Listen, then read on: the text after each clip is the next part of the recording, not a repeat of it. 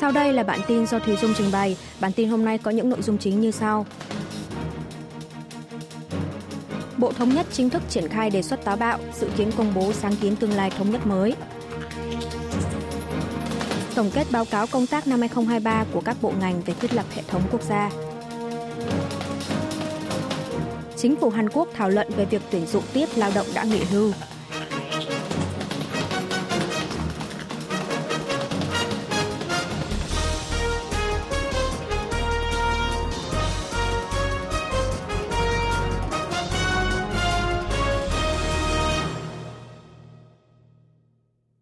Thống nhất chính thức triển khai đề xuất táo bạo, dự kiến công bố sáng kiến tương lai thống nhất mới. Bộ Thống nhất Hàn Quốc ngày 27 tháng 1 đã báo cáo kế hoạch công tác năm 2023 lên Tổng thống Yoon suk yeol Bộ Thống nhất nhận định trong năm nay, trật tự thế giới sẽ càng bất ổn hơn trong bối cảnh chiến tranh Nga-Ukraine vẫn tiếp diễn. Bắc Triều Tiên vẫn kiên định đường lối, lấy cứng rắn đáp trả cứng rắn. Do đó, môi trường chính sách thống nhất sẽ ngày càng trở nên khó khăn hơn. Từ sau năm 2020, kinh tế Bắc Triều Tiên liên tục tăng trưởng âm. Trong năm ngoái, nước này đã phóng hơn 70 tên lửa, nhiều nhất từ trước tới nay, duy trì thái độ thù địch. Bộ Thống nhất đề ra phương hướng chính sách trọng tâm trong năm nay là thiết lập mối quan hệ liên triều đúng đắn, với các bài toán chính sách chính là chính thức triển khai đề xuất táo bạo, xúc tiến bình thường hóa quan hệ liên triều, nâng cao nhân quyền cho người dân miền Bắc. Trước tiên, Bộ Thống nhất sẽ thiết lập các biện pháp cụ thể thực hiện đề xuất táo bạo, tức lộ trình phi hạt nhân hóa Bắc Triều Tiên của chính phủ Tổng thống Yoon suk yeol ở các lĩnh vực chính trị, kinh tế, quân sự, kêu gọi sự ủng hộ và phối hợp trong và ngoài nước – Cùng với đó, Bộ Thống nhất sẽ tìm kiếm cơ hội đối thoại liên triều thông qua các tổ chức dân sự, tổ chức quốc tế để tạo bước đột phá cho quan hệ liên triều. Về việc nâng cao nhân quyền cho người dân miền Bắc, Bộ Thống nhất sẽ tạm thời thực thi vai trò của Quỹ Nhân quyền Bắc Triều Tiên, hiện đang bị chậm ra mắt do sự phản đối của phe đối lập. Bộ sẽ hỗ trợ quy mô 2 tỷ won, 1,6 triệu đô la Mỹ trên một năm cho hoạt động nâng cao nhân quyền tại miền Bắc của các tổ chức dân sự – lập ra Ủy ban chủ bị cho Quỹ Nhân quyền Bắc Triều Tiên, tên tạm thời, để tư vấn về phương hướng chính sách. Mặt khác, Bộ Thống nhất đề ra các bài toán chính sách là tái thiết lập khung phác thảo về tương lai thống nhất, hoàn thiện hệ thống hỗ trợ người tị nạn Bắc Triều Tiên, thiết lập tư tưởng về thống nhất, nhận thức về Bắc Triều Tiên một cách đúng đắn, tăng cường nguồn lực và nền tảng thống nhất trong và ngoài nước, Bộ Thống nhất sẽ xây dựng sáng kiến chính sách chung và dài hạn nhằm thống nhất hai miền Nam Bắc trong trật tự quốc tế mới là chiến tranh lạnh mới. Để làm được điều này, Bộ sẽ thu nhập ý kiến của các nhân vật kỳ cựu và người dân trong và ngoài nước, công bố sáng kiến tương lai thống nhất mới tên tạm thời trong năm nay. Sáng kiến này sẽ đề ra phương hướng vì hòa bình và sự thịnh vượng chung, thống nhất bán đảo Hàn Quốc cũng như tại khu vực Đông Bắc Á. Tổng kết báo cáo công tác năm 2023 của các bộ ngành về thiết lập hệ thống quốc gia – Tổng thống Hàn Quốc Yoon suk yeol ngày 27 tháng 1 đã nghe các bộ ngành gồm Bộ Thống nhất, Bộ Hành chính và An toàn, Cơ quan về người có công và cựu chiến binh Hàn Quốc MPVA và Cơ quan Cải cách Nhân sự báo cáo công tác năm 2023 tại tòa nhà Yongbin Quan thuộc Phủ Tổng thống quận Chungno, Seoul. Tổng thống phát biểu nghiệp vụ của các cơ quan này dù khác nhau nhưng có điểm tương đồng là cùng thiết lập nên hệ thống quốc gia, với sứ mệnh là người dân và nhà nước phải giúp đỡ lẫn nhau khi gặp khó khăn – Tại buổi báo cáo, Bộ Hành chính và An toàn đã công bố đối sách tổng hợp về hệ thống an toàn quốc gia, thiết lập các biện pháp tiếp theo sau thảm họa dẫm đạp Itaewon hồi cuối tháng 10 năm ngoái. Đối sách tổng hợp đề ra tầm nhìn là một đất nước Hàn Quốc nơi cuộc sống của mọi người dân được an toàn, với các nội dung về tăng cường hệ thống dự báo nguy hiểm, ứng phó thường xuyên, trong đó bao gồm đối sách phòng ngừa tái phát sự cố liên quan đến đám đông, triển khai hệ thống kiểm soát an toàn thảm họa, sự cố tại hiện trường, quản lý an toàn theo căn cứ khoa học của nền tảng kỹ thuật số, hỗ trợ thiệt hại cho nạn nhân một cách thực chất, thúc đẩy hệ thống quản lý an toàn đặt trọng tâm vào sự tham gia và phối hợp của khối tư nhân. Bộ Hành chính và An toàn cũng sẽ tích cực phòng ngừa các loại hình tội phạm lừa đảo, tiền đặt cọc, thuê nhà chọn gói, trơn dê, lừa đảo qua điện thoại, tội phạm đeo bám, xử lý nghiêm các hành vi phạm pháp có tổ chức ở công trường xây dựng, giữ vững trật tự pháp luật, trong khi đó, cơ quan về người có công và cựu chiến binh Hàn Quốc báo cáo Tổng thống về kế hoạch thiết lập mạng lưới đảm bảo kinh tế cho những người có công với đất nước, đổi mới dịch vụ phúc lợi y tế cho những người có công. Cơ quan cải cách dân sự thì báo cáo các bài toán trọng tâm là chính sách nhân sự ưu tiên lợi ích quốc gia nhằm xây dựng đội ngũ công chức công hiến, một chính phủ hiệu quả, quản trị nhân tài hiệu quả, vận hành chế độ nhân sự công bằng dựa trên sự tự quyết và kết quả công việc. Chính phủ Hàn Quốc thảo luận về việc tuyển dụng tiếp lao động đã nghỉ hưu. Bộ Tuyển dụng và Lao động Hàn Quốc cùng các ban ngành hữu quan ngày 27 tháng 1 đã tổ chức cuộc họp đầu tiên trong năm 2023 của Hội đồng thẩm định chính sách tuyển dụng, thông qua kế hoạch cơ bản lần thứ tư về thúc đẩy tuyển dụng lao động cao tuổi. Chính phủ Hàn Quốc dự báo nước này đang có tốc độ già hóa dân số nhanh nhất thế giới. Tỷ lệ dân số trên 65 tuổi tới năm 2025 sẽ đạt 20,6%, chính thức tiến vào xã hội siêu già.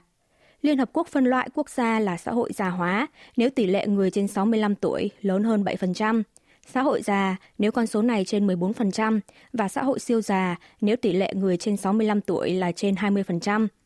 Thêm vào đó, do tỷ lệ sinh thấp, dân số thanh niên sẽ tiếp tục giảm, tình trạng thiếu nhân lực lao động sẽ ngày càng trầm trọng hơn. Để phản ánh sự thay đổi này, kế hoạch cơ bản lần thứ tư về thúc đẩy tuyển dụng lao động cao tuổi đặt trọng tâm vào việc duy trì động lực tăng trưởng kinh tế dựa trên kinh nghiệm phong phú, sự thành thạo trong nghiệp vụ của người lao động cao tuổi. Tỷ lệ tuyển dụng người từ 55 đến 64 tuổi của Hàn Quốc năm 2021 là 66,3%, thấp hơn các nước lớn như Nhật Bản là 76,9% và Đức là 71,8%.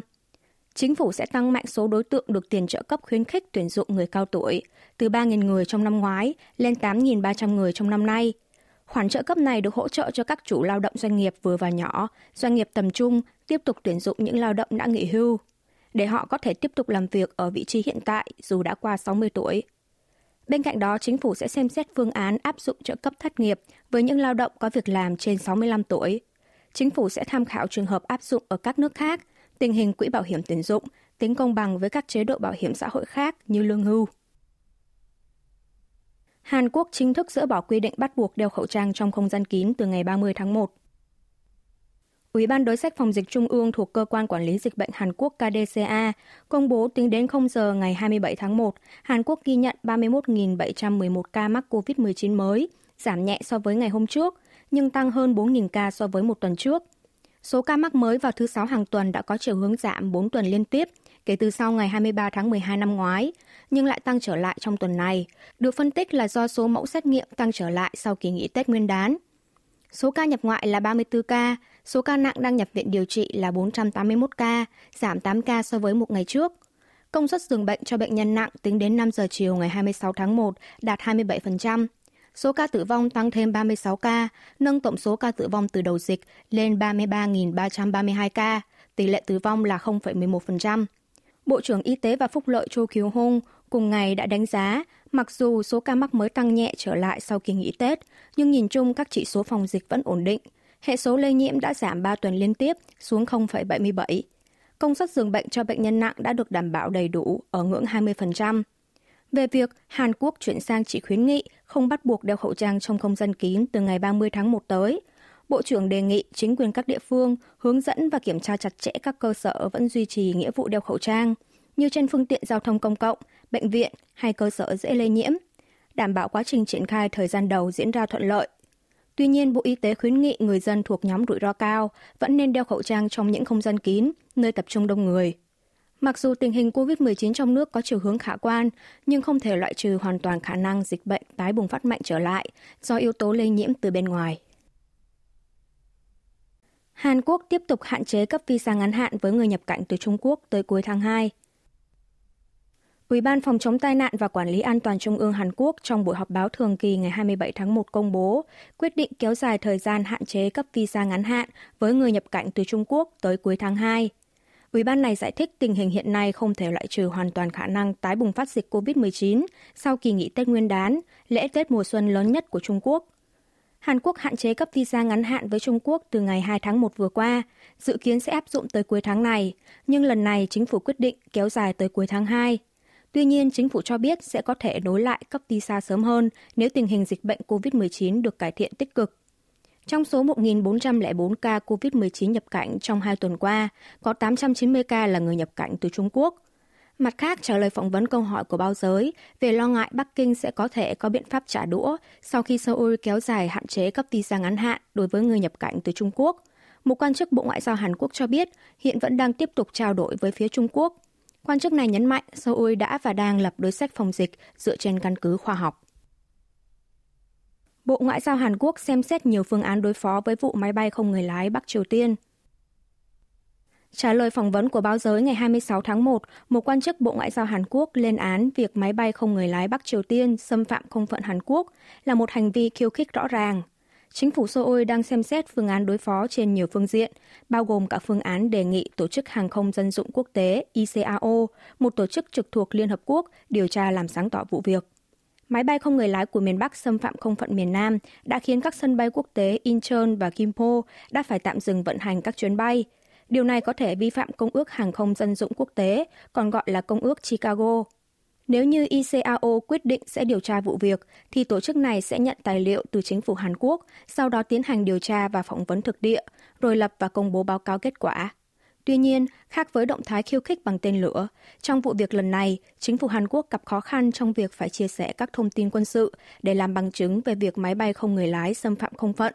Do đó, có ý kiến nhận định trên thực tế, việc Seoul yêu cầu ICAO điều tra là không hề dễ dàng. Bên cạnh đó, chính phủ Hàn Quốc cũng đưa ra phương án là đề nghị ICAO đưa ra quyết định lên án Bắc Triều Tiên. Năm 2017, dưới thời chính phủ cựu Tổng thống Moon Jae-in, Bộ Ngoại giao Hàn Quốc cùng với Nhật Bản, Pháp và Đức đã đồng đề xuất ICAO ra quyết định lên án các động thái khiêu khích tên lửa của Bắc Triều Tiên. Đến tháng 10 cùng năm, quyết định này đã được thông qua tại kỳ họp thường kỳ Đại hội đồng ICAO diễn ra tại Montreal, Canada. Bắc Triều Tiên chưa thử hạt nhân lần thứ bảy do thấy chưa cần thiết.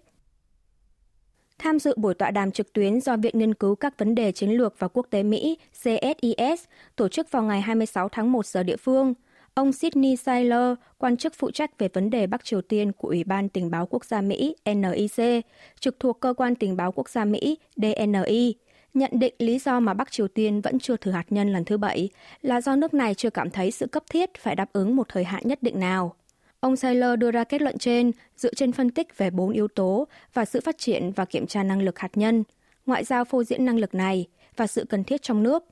Theo phân tích của quan chức này, chính quyền Bắc Triều Tiên sẽ đưa ra quyết định về thời điểm thử hạt nhân lần thứ bảy, sau khi cân nhắc rằng thời điểm nào cần thử hạt nhân trong toàn bộ quá trình đẩy cao năng lực hạt nhân của nước này, tác động và ưu thế về mặt ngoại giao dự kiến trong trường hợp thử hạt nhân, hiệu quả đoàn kết nội bộ.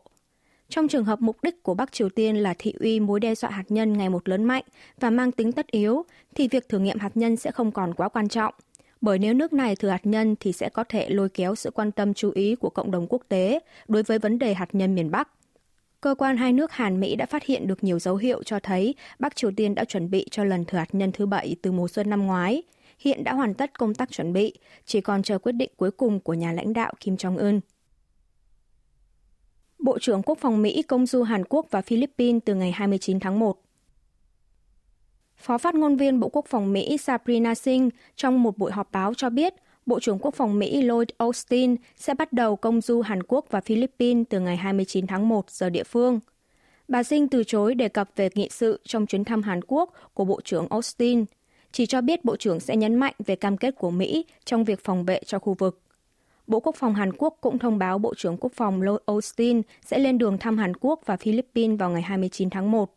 Trong chuyến thăm này, ông Austin sẽ gặp gỡ các lãnh đạo cấp cao trong chính phủ và quân đội của hai nước, thảo luận về việc thúc đẩy an ninh trong khu vực và tăng cường hơn nữa mối quan hệ đối tác quốc phòng song phương. Ngoài ra, trong chuyến thăm này, Bộ trưởng Austin cũng sẽ khẳng định quyết tâm mạnh mẽ của Mỹ trong việc hợp tác với các nước đồng minh và đối tác ủng hộ tầm nhìn chung là bảo vệ khu vực Ấn Độ-Thái Bình Dương tự do và mở cửa. Ông Austin dự kiến cũng sẽ hội đàm với Bộ trưởng Quốc phòng Y Trong Sấp và gặp gỡ Tổng thống Yoon suk yeol Chuyến thăm Seoul lần này của lãnh đạo quốc phòng Mỹ còn được cho là nhằm mục đích nắm bắt tình hình chuẩn bị cho cuộc tập trận vận hành phương tiện tan đe mở rộng Hàn Mỹ DSC-TTX dự kiến sẽ diễn ra vào tháng tới. Quý vị và các bạn vừa nghe xong bản tin của Đài Phát thanh Quốc tế Hàn Quốc KBS World Radio.